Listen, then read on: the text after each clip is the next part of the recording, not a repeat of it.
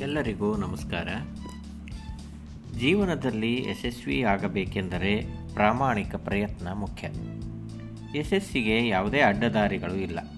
ಕಷ್ಟ ಪಡಲೇಬೇಕು ಜೊತೆಗೆ ಯಶಸ್ಸಿನ ವ್ಯಾಖ್ಯಾನ ಕೂಡ ಒಬ್ಬರಿಂದ ಒಬ್ಬರಿಗೆ ಭಿನ್ನವಾಗಿರುತ್ತದೆ.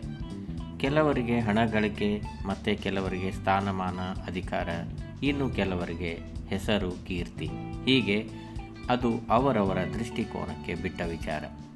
ಒಬ್ಬ ವ್ಯಕ್ತಿಯ ಬಗ್ಗೆ ತಮಗೆ ಏನು ಎನಿಸುತ್ತದೋ ಅದನ್ನು ಎಲ್ಲರ ಬಳಿಯೂ ಹೇಳುತ್ತಾ ತಮ್ಮ ದೃಷ್ಟಿಕೋನದಂತೆಯೇ ಆ ವ್ಯಕ್ತಿಗೆ ಹಣೆಪಟ್ಟಿ ಕಟ್ಟಿ ಕೂರಿಸಿಬಿಡುತ್ತಾರೆ. ಯಾರಾದರೂ ಆ ವ್ಯಕ್ತಿಯ ಬಗ್ಗೆ ಕೇಳಿದರೆ ಮುಗಿಯಿತು ಓ, ಅವನ ಎಂದು ಶುರು ಮಾಡಿ ಅವರ ಬಗ್ಗೆ ತಮ್ಮ ಮನಸ್ಸಿನಲ್ಲಿ ತುಂಬಿರುವ ಎಲ್ಲ ಇಲ್ಲಸಲ್ಲದ ವಿಷಯವನ್ನೂ ಹೇಳಿ ಅವನು ಹೀಗೆ ಎಂಬಂತಹ ಚಿತ್ರಣವನ್ನು ಕೇಳಿದ ವ್ಯಕ್ತಿಗೆ ನೀಡಿಬಿಡುತ್ತಾರೆ. ಅದು ಅವರ ದೃಷ್ಟಿಕೋನ ಅಷ್ಟೆ. ಎಲ್ಲರಿಗೂ ಆ ವ್ಯಕ್ತಿ ಹಾಗೇ ಅನಿಸಬೇಕೆಂದೇನೂ ಇಲ್ಲ. ಆದ್ದರಿಂದ ಒಬ್ಬ ವ್ಯಕ್ತಿಯ ಬಗ್ಗೆ ಮಾತನಾಡುವಾಗ ನಮ್ಮ ಅಭಿಪ್ರಾಯಗಳನ್ನು, ದೃಷ್ಟಿಕೋನಗಳನ್ನು, ಪೂರ್ವಾಗ್ರಹ ಪೀಡಿತ ಭಾವನೆಗಳನ್ನು ಬದಿಗಿಡಬೇಕು. ಆ ವ್ಯಕ್ತಿಯ ಬಗ್ಗೆ ನಿಜವಾಗಿ ನಮಗೆ ತಿಳಿದಿದ್ದರೆ ಮಾತನಾಡಬೇಕು.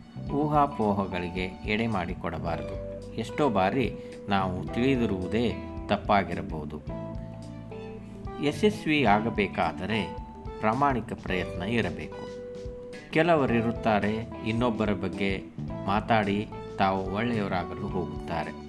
ಅದೇ ರೀತಿ ಯಶಸ್ಸನ್ನು ಕಾಣಲು ಪ್ರಯತ್ನಿಸುತ್ತಾರೆ.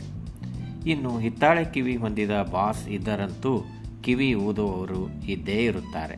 ಇನ್ನೊಬ್ಬರ ಬಗ್ಗೆ ಚಾಡಿ ಹೇಳಿ ದೊಡ್ಡವರಾಗಲು ಪ್ರಯತ್ನಿಸುತ್ತಾರೆ. ಆದರೆ ಇದು ಬಹಳ ದಿನ ನಡೆಯಲಾರದು. ಈ ರೀತಿ ಮಾಡಿದರೆ ಯಶಸ್ಸು ಸಿಗಲಾರದು. ಯಾವುದೇ ಒಬ್ಬ ವ್ಯಕ್ತಿಯನ್ನು ಅವನ ವರ್ತನೆಯನ್ನು ನೋಡಿ ಹೀಗೆ ನಾವು ಎಂದು ಭಾವಿಸದೆ ಸ್ವಲ್ಪ ಅರಿತು ನಂತರ ತೀರ್ಮಾನಿಸುವುದು ಒಳಿತು. ನಮಗೆ ಕೆಟ್ಟವರಾಗಿ ಕಂಡವರು ಬೇರೆ ಯಾರಿಗೋ ಒಳ್ಳೆಯವರಾಗಿರಬಹುದು.